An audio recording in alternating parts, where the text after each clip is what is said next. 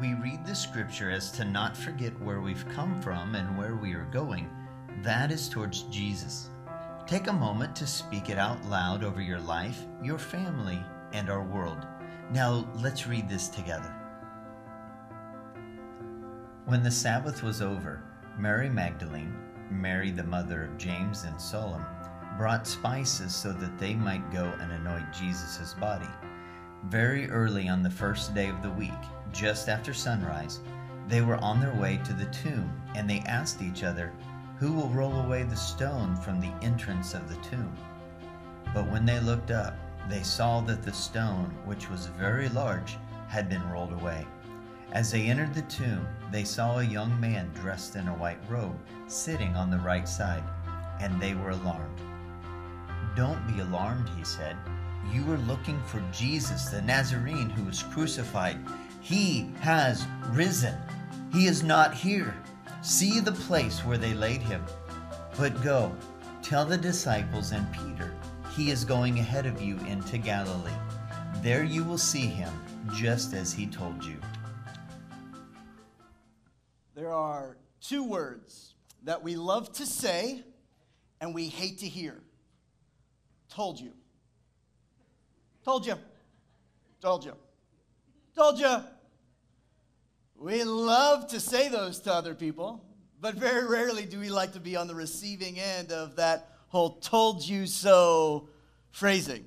This is a phrase that jumped out at me uh, as I was reading through the different writings and the narratives of the Gospels as I was reading of the account of the resurrection.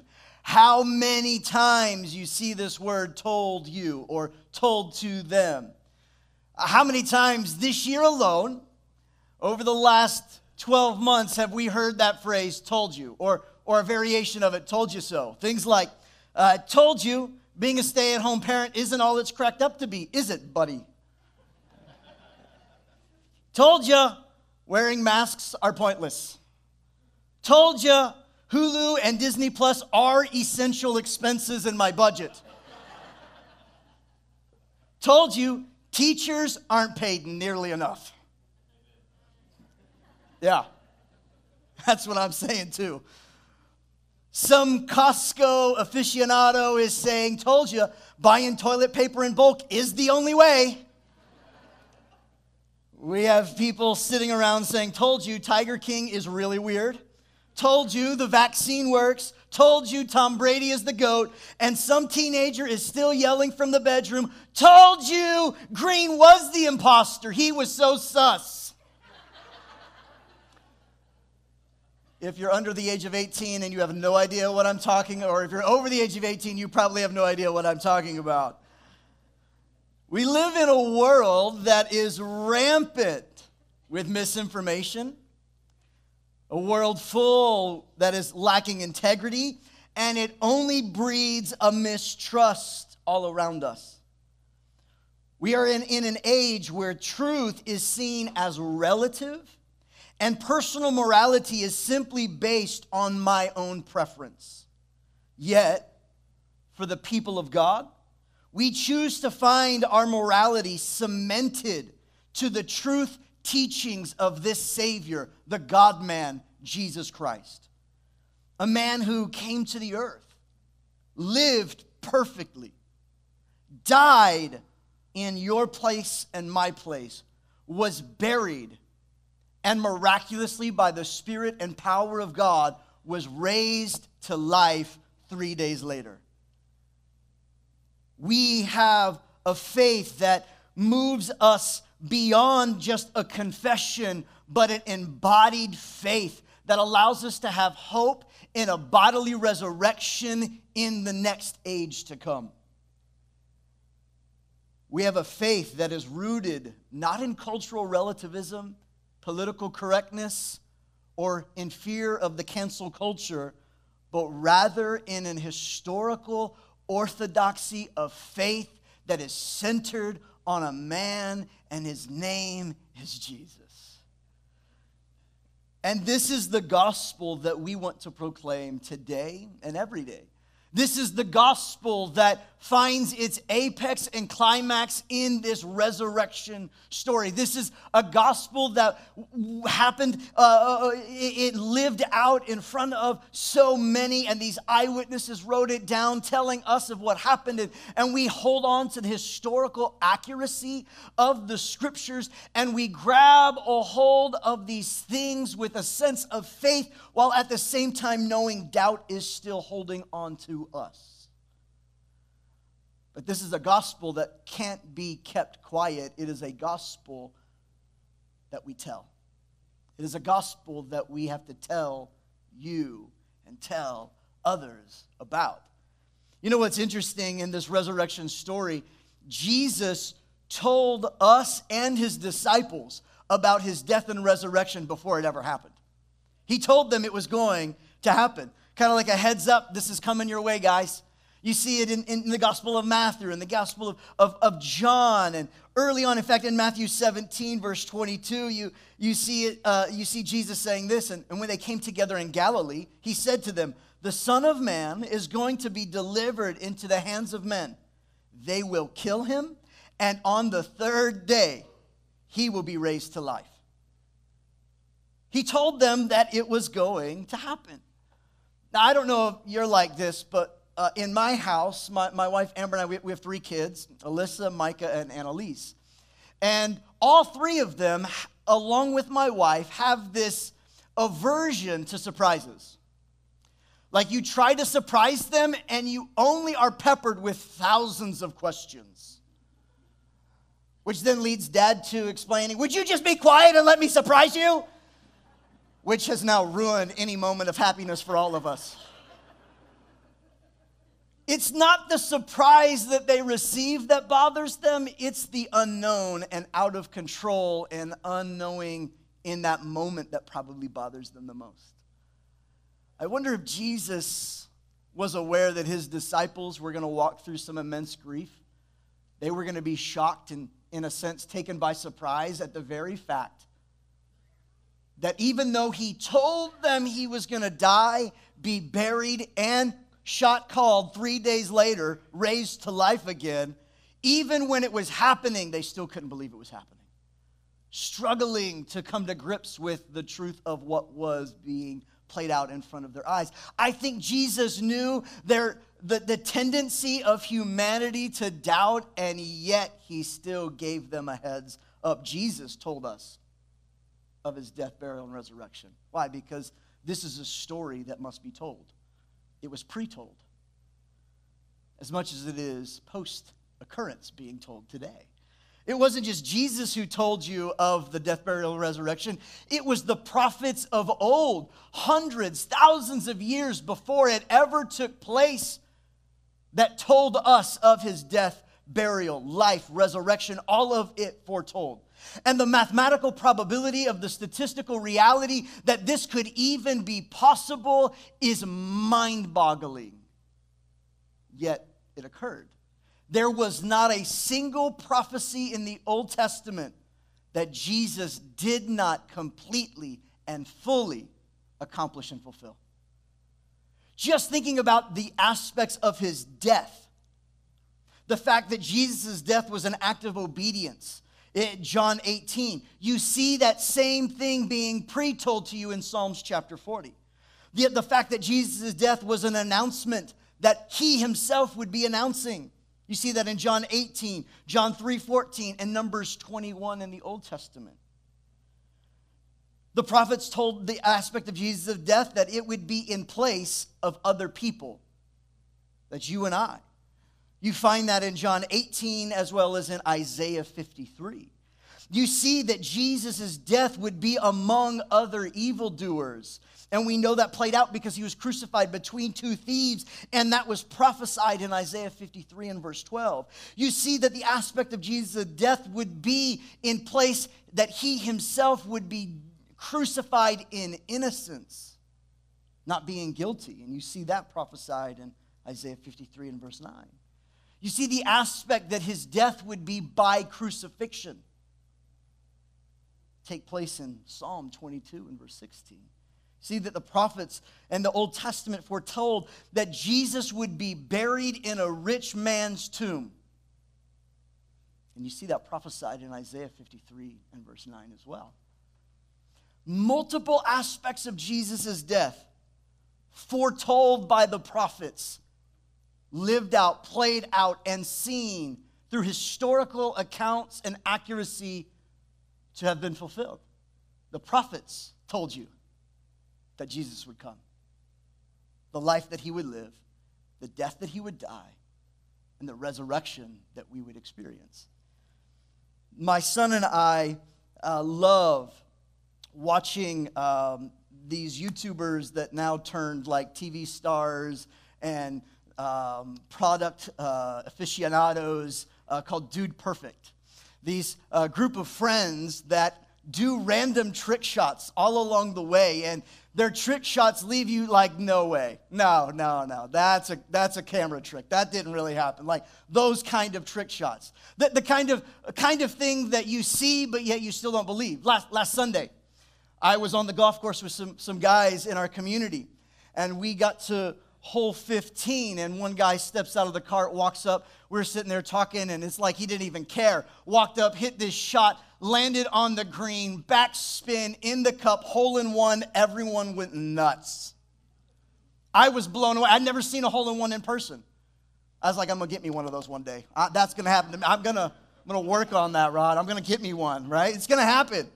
Some way somehow to the praise and the glory of jesus of course. It will happen I, I, I couldn't believe what I saw last night watching the Final Four. UCLA had that game moving on. They were going to see another overtime. Nope. Gonzaga pulls off this amazing, I can't believe it. I saw it on replay so many times. I'm like, no way. That looked way too easy. Nailed the shot, game winner at the buzzer. They move on to the championship, which I foretold, by the way, that it would be Baylor and Gonzaga. And watch, Baylor wins. Your boy called it. I'm just saying, that was my bracket. These are the things that we see in our life that we can't believe, but yet they're told to us and we hear them, and yet we still wrestle with, like, I don't know, surely there was a camera trick going on. Did it really happen that way? You know, there are three really big objections that people still today have as it relates to the validity and the accuracy of the fact that Jesus was, well, raised from the dead. One of the main objections that, that people have, scholars and skeptics alike, has as it relates to Jesus coming back to life was they just simply said, well, surely they just went to the wrong tomb. And I can see that. Like, I mean, it's dark when they were putting him in the tomb. They were, tears were crying. I mean, they were crying and mourning and sad. I mean, logically, sure, maybe. But when you read the Gospels account and you see how many people went to the tomb, like they all got it wrong. Eh, one or two, maybe. Like seven, I don't think so. And then you go to the fact that in the Gospel of Matthew, there were guards that were standing watch at the tomb who saw what had happened and were like, oh my gosh, we are so dead.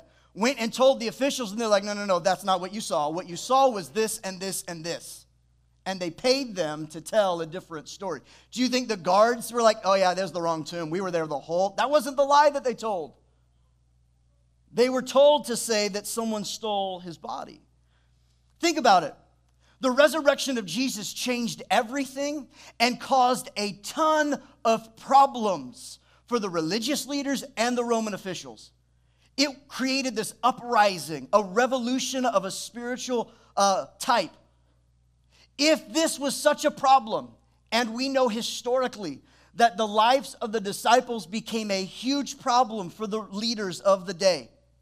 If it really was an issue of the wrong tomb, don't you think they were like, hey guys, it was the wrong tomb, here's the body, the hoax is over, let's move on? But that never happened. Why? I don't know. Because Jesus called eight ball corner pocket, got up three days later, and he's still alive. There's a second objection that scholars and, and skeptics have that's pretty preval, uh, prevalent today. It's the fact that they just simply say, well, they, they stole the body. They went to the tomb, pushed the stone away, stole his body, and hid it away. Yet no bones have ever been found. No hint of such foul play really exists. And if you read John chapter uh, 20, verse 13, his disciples themselves thought that at one point.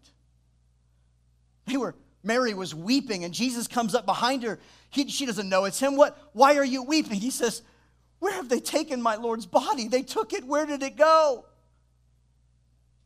And Jesus then reveals to Mary, Mary, it is I. And her eyes were opened, and she then went and told the disciples these things. Why would you write that you believe that his body was stolen only to then recant later and say, no, no, no, he's really alive, guys? He's alive. Just believe it. He's alive. No, you wouldn't even waste that time. And in first century living in Palestine, you would not have women be the main mouthpiece and messengers. They weren't legally even allowed to testify in legal proceedings. That is not a smart move if you're trying to, to create and fabricate a lie. But maybe, just maybe, it wasn't a lie. Maybe, just maybe, Jesus is exactly who he said that he is, and he is alive. Here, there's a third objection. That's probably the Lord calling us right here, right now. He is alive.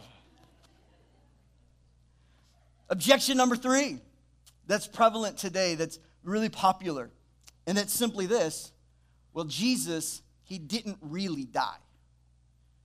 I mean, he was just like passed out from suffocation. He blacked out for a little while. And I can understand the thought process and wanting to believe that as well. The only problem is Thomas, the disciple, knew Jesus had died. And he himself, after the disciples were like, hey, Thomas, yo, we saw Jesus. He straight up walked through the wall and like he's alive. And Thomas, Thomas is like, no, no, no, no, you don't understand. I saw him die. I need Peru. Like, no, no, no, no, no. I'm not believing that, that, that news. I'm not believing that narrative until I see the scars in his own hands and the, the, the things on his, until I see with my own eyes, I'm not going to believe that he's alive because I saw that he died. And Jesus shows up and shows Thomas exactly what it was that he looked for. Friends, the, the death of Jesus wasn't some sci fi cryo chamber tomb experience. It wasn't some James Bond espionage trick to get out of trouble. No, no, he was dead, dead. Like, no more breathing, no more life, dead. Historically, according to, the, to, to history, we have to assume and believe that he indeed really did die because most scholars and historians write off this excuse and explanation immediately. Why? Because they consider the historical context of the Roman Empire itself and the way that the Romans treated criminals. If there was one thing the Romans knew how to do and do well, it was kill people. Like they were really good at that. And crucifixion was kind of like their idea. When you think about it, they would crucify, his, history verifies this, they would crucify up to 6,000 people on a single day.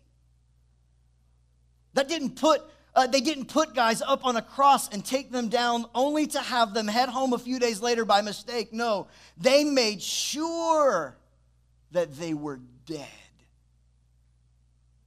their reputation, and their livelihood depended on it. Friends, Jesus told us that he was going to die and be raised to life. The prophets told us that he would die and raise again. But, friends, it's true. The disciples told each other that they saw Jesus, that he was alive, that he was living. And they told each other, and, and yet some of them still didn't fully believe. They wrestled with their own doubts. Like, yeah, yeah, yeah, this is, this is true. But is it? Look at Luke chapter 24. verses 9 through 12. Look at Luke's account of this.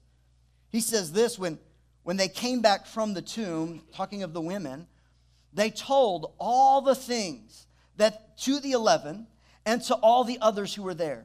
It was Mary Magdalene, Joanna, Mary the mother of James, and others with them who told this to the apostles. Don't miss this. But they did not believe the women because their words seemed like nonsense. Peter, however, got up, ran to the tomb.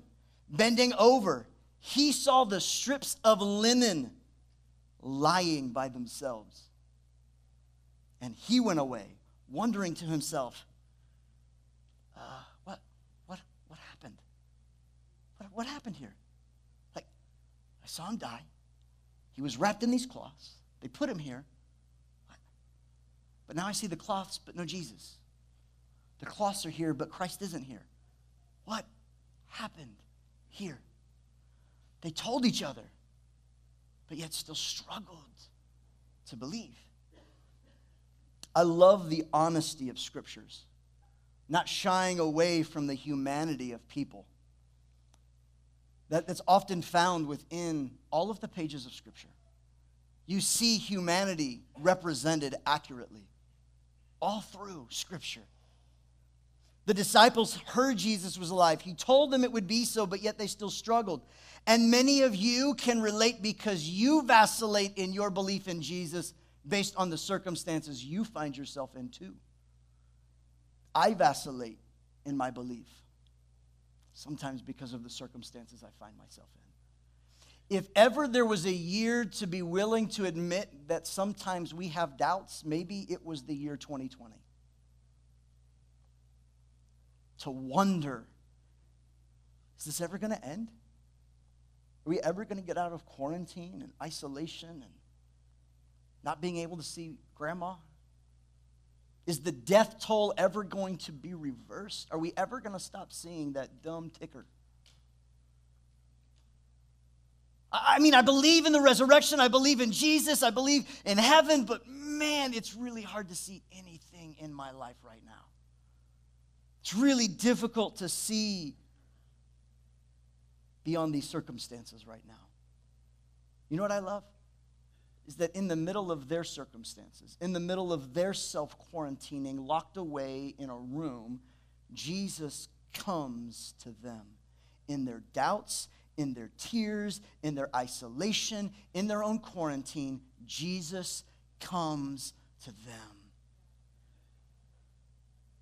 They were in this room locked away for fear of the Jews, for fear of the other religious leaders, for fear that the Romans were actually going to think that they stole the body and killed them themselves. They were in fear, in disbelief. That's where they were, locked in the same room that days earlier in the week, they gathered with Jesus in person. He's saying, This is my body, this is my blood, take and eat. The same room where he washed their feet, the same room where he told them to love one another as, as he has loved them, the same room, the same house, now locked in silence and doubt. I love how Professor N.T. Wright writes about this scene in his book that was released called God and the Pandemic. He writes and he says this The next week, the disciples were in that same room, locked in once more. Thomas hadn't been there the first time. He had spent the week telling the others he'd never believe it until Jesus showed up and proved it was really him. John 20, 24, and 29. Jesus came again and invited Thomas to touch and see the wounds in his hands and in his side the scars which proved his identity, the wounds that revealed his love, tears, locked doors, and doubt seem to go together. Different ways of saying similar things. Together, they sum up a lot of what we are globally at the time I'm writing this are experiencing. Tears in plenty, of course. So many lives have been cut short this year. Locked doors, well, precisely. The fear isn't just of certain people who may have it in for us. It's a larger, more nebulous fear that every stranger in the street might, without knowing it, give me a sickness which could kill me within a week. I might be able to give it to them as well. So, lockdown. And like a weed growing between the weeping and the lockdown, there is doubt. What's this all about? Is there any room left for faith for hope? If we are locked away from all but a few, is there any room left for real love? These are hard and pressing questions. If the earliest disciples found Jesus coming to meet them in their tears, fears, and doubts, perhaps we can too. Malcolm Guite wrote a poem in prose last Easter. And it reads like this In isolation, Jesus comes to us. And where is Jesus this strange Easter day? Not lost in our locked churches anymore, that he was sealed in that dark sepulchre.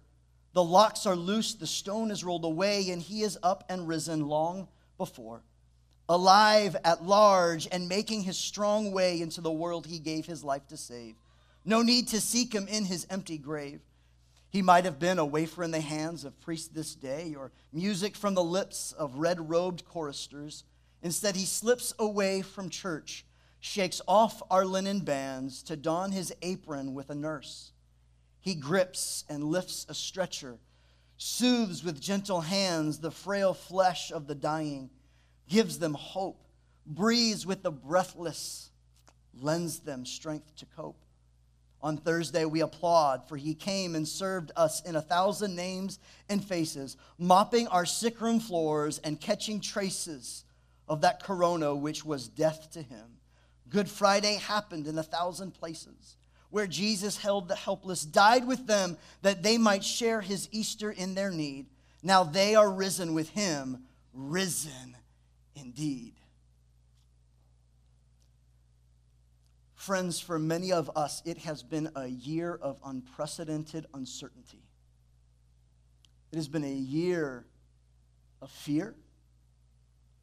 It's been a year of doubt. It has been a year where our faith in what we were once so confident in shifted like waves in a sea.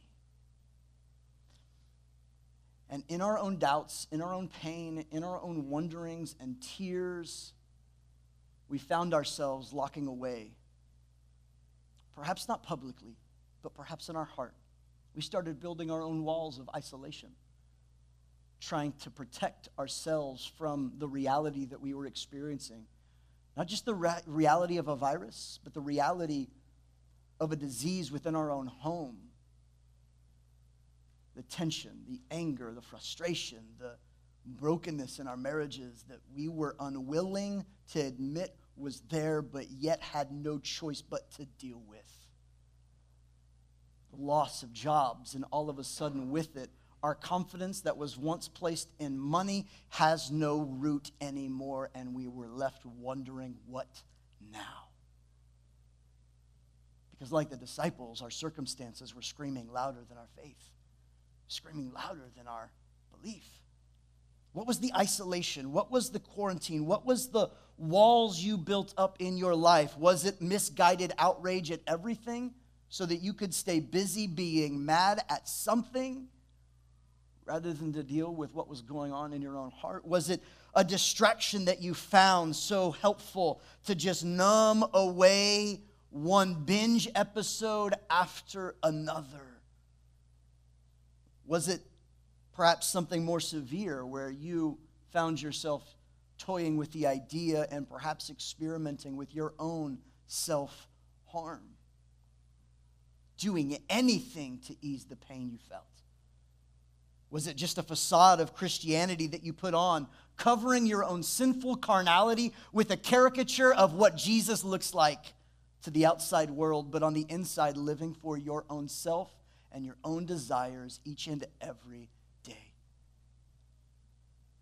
we know it wasn't an easy year.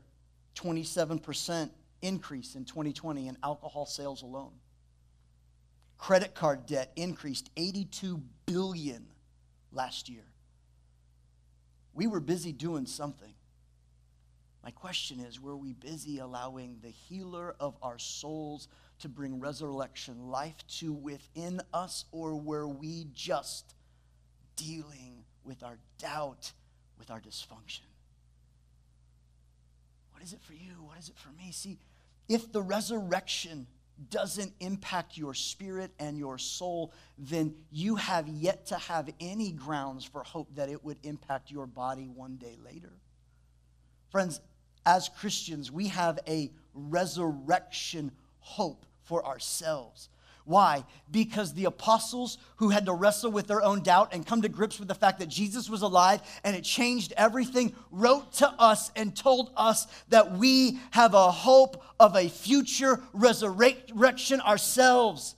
That one day, the thing that we all fear, death, will be defeated once and for all in our world when Jesus returns. His resurrection thousands of years ago was a foretelling for you and me that one day death will not impact this world ever again. That's our hope. But so many of us still wrestle with the doubt of the here and the now. Look at the words in 1 Thessalonians chapter 4. It says, Brothers and sisters, we don't want you to be uninformed about those who fall asleep in death, so that you do not grieve like the rest of mankind who have no hope. For we believe that Jesus died and rose again. So we believe that God will bring with Jesus those who have fallen asleep in him. According to the Lord's word, we tell you that we who are still alive, who are left until the day when the coming of the Lord appears again, we will certainly not precede those who have fallen asleep. For the Lord himself will come down from heaven with a loud command, with the voice of the archangel, and with the trumpet call of God. And the dead in Christ will rise first. After that, we who are still alive and who are left will be caught up together with him in the clouds to meet the Lord in the air. And so we will be with the Lord forever. Therefore, encourage one another with these sayings. Jesus said it like this in John 20, verse 20, verse 30 and 31.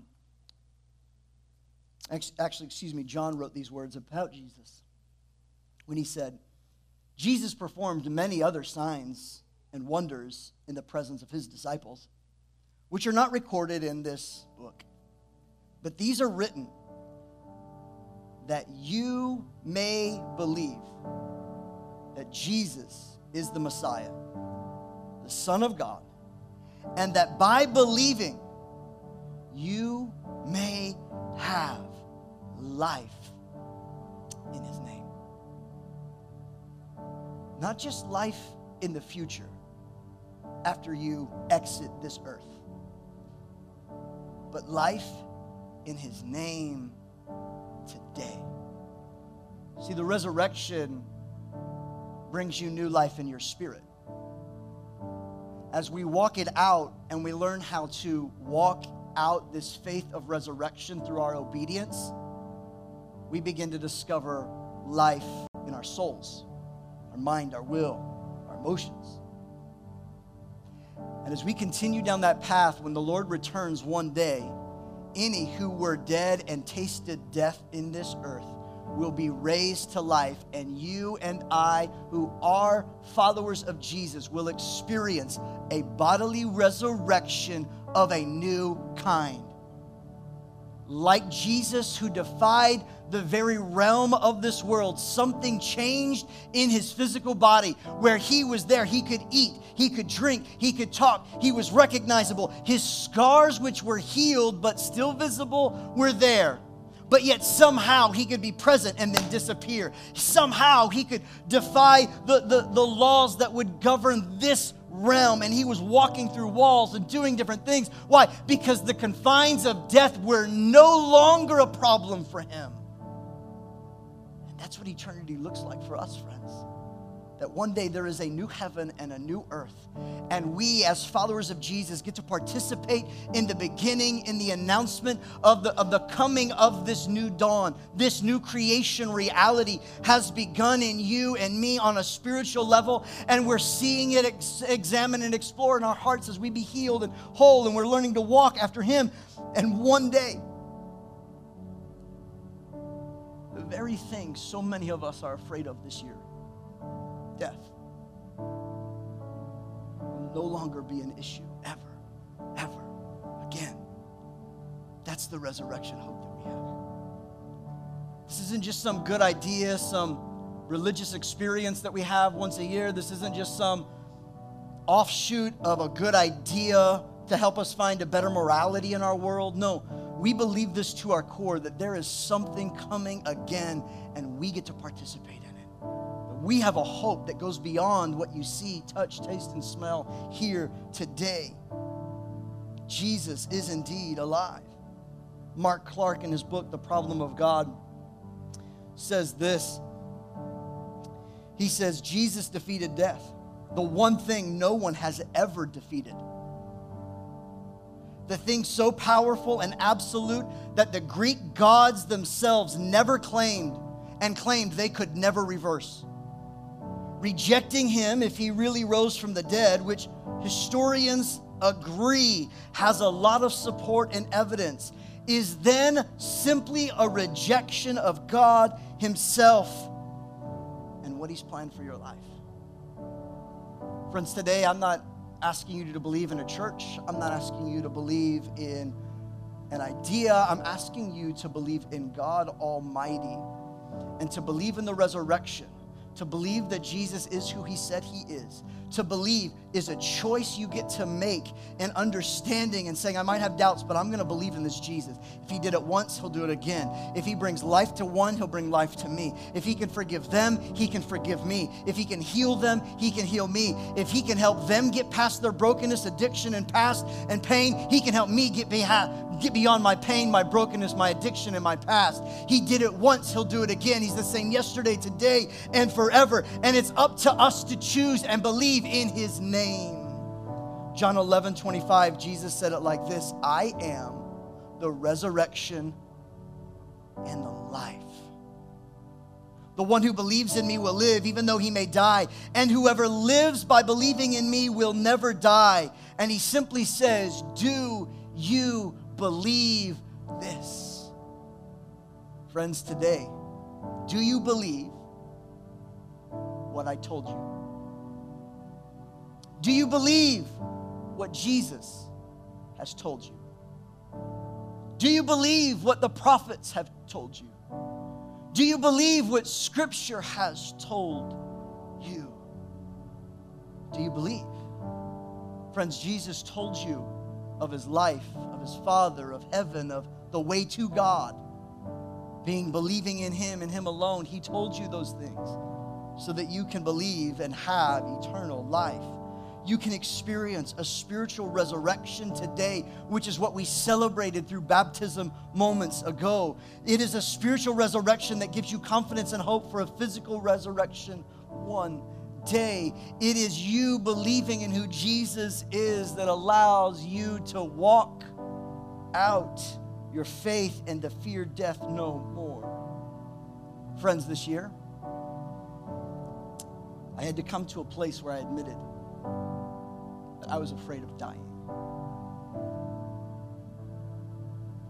Not, not because I didn't know what would happen after I died. I believe my salvation was secure. I, I'm going to be with Jesus when I exit this earth.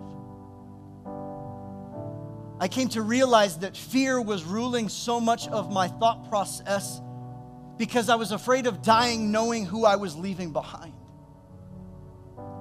knowing that I no longer would have control over what happens in my family, knowing that I would no longer have control of what happens to the church, no, knowing that I would no longer be a part of seeing faith come to life in a community. I, I, it would all be out of my hands at that moment. And what if I hadn't done enough? What if I hadn't fixed it enough? What if I hadn't done this? What if I could have done this better? What if we did this? And what, what if, what if, what if? And my doubts were screaming I had to come to a place that, like the disciples, I knew truth, but I still had doubts. Was in the moment of my doubts I had to make a decision to still believe, to still walk out what God said is true. Friends, you may have doubts. Welcome to the club. The question is not do you have doubts? The question is in the midst of your doubts, will you still believe in Jesus and choose to follow him with your life? That's the question today. Do you believe what Jesus told you? You bow your heads and close your eyes? We're not going to take long today. My prayer today is that you've been encouraged with a hope that there is hope beyond a pandemic. And it's found in a person, and his name is Jesus. It doesn't mitigate the pain that we feel throughout the year. It just means that there's a man who died on a cross to take those same pains that you feel. It is this man, Jesus.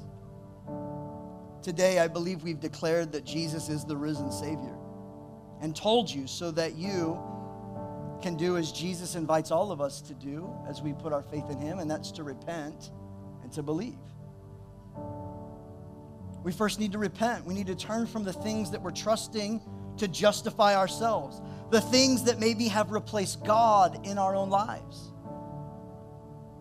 All the things in the world we look to for our joy, our external significance, pleasure, and identity, those things that aren't Jesus Christ. Maybe that's money or sex or relationships or power or reputation or your family. We need to turn from the ways of thinking and living that are not in line with how God made us to live. In knowing God, we find that He must be our ultimate satisfaction, and that once we drink of this same grace, we will never thirst again. Secondly, we need to believe, repent, and believe. To believe is to put your faith and trust in Jesus and what He did for us what his death and his resurrection accomplished for us. On the cross, Jesus died for us because our, of our sin. He absorbed the wrath of God that was meant for you and was meant for me. On the cross, Jesus died for us because of our sin. He absorbed that very wrath. It's the invitation Jesus makes to each one of us today to turn away from our sin, our own way of living, and, and instead turn towards Him.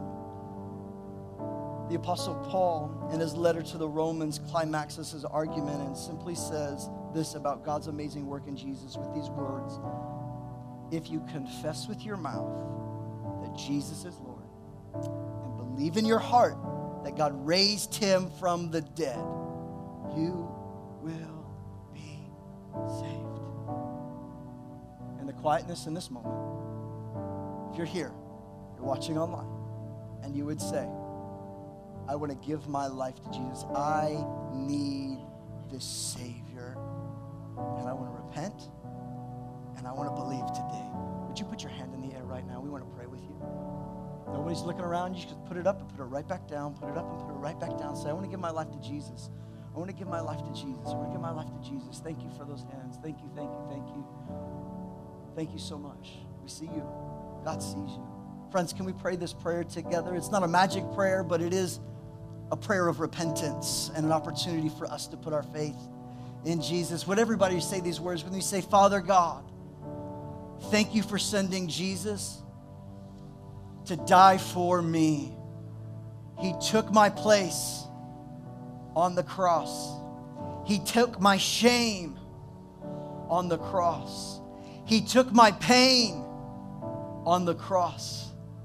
I believe in Jesus that he died, was buried, and raised again. Give me resurrection life in my spirit today. I trust you, Jesus. May I follow you from this day forward. In Jesus' name. And everybody said, Come on, can we thank the Lord for those who made that step today? This first step, so good. Friends, thanks for celebrating resurrection with us. If maybe you prayed that prayer, you're watching online, there's some people that would love to just help you take a real practical next step. If you're in the room, we've got a prayer team available right over here to my left, your right.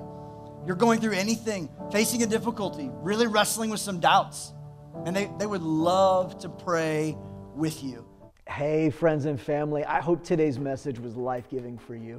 I want to ask you to take a next step and go ahead and click the subscribe button so you never miss another chance to have an encounter with God. And while you're at it, take another step and share it with a friend. Maybe post it on your social network or text a coworker the link. And when you do that, you are partnering and get to be a part of seeing faith come to life in them. Hey, if Faith Church has made an impact in your life, if these messages are helping you gain traction in your faith, would you consider partnering with us financially? When you do that, it helps us widen our reach so that more people can have an encounter with the real Jesus. You can find information and ways to give on our central hub, faithchurchks.org. If you're if you live in the Southeast Kansas region, we'd love to see you in person at one of our Sunday services. You can find those times on our hub as well, faithchurchks.org. Hey, remember this God is for you, and we love you.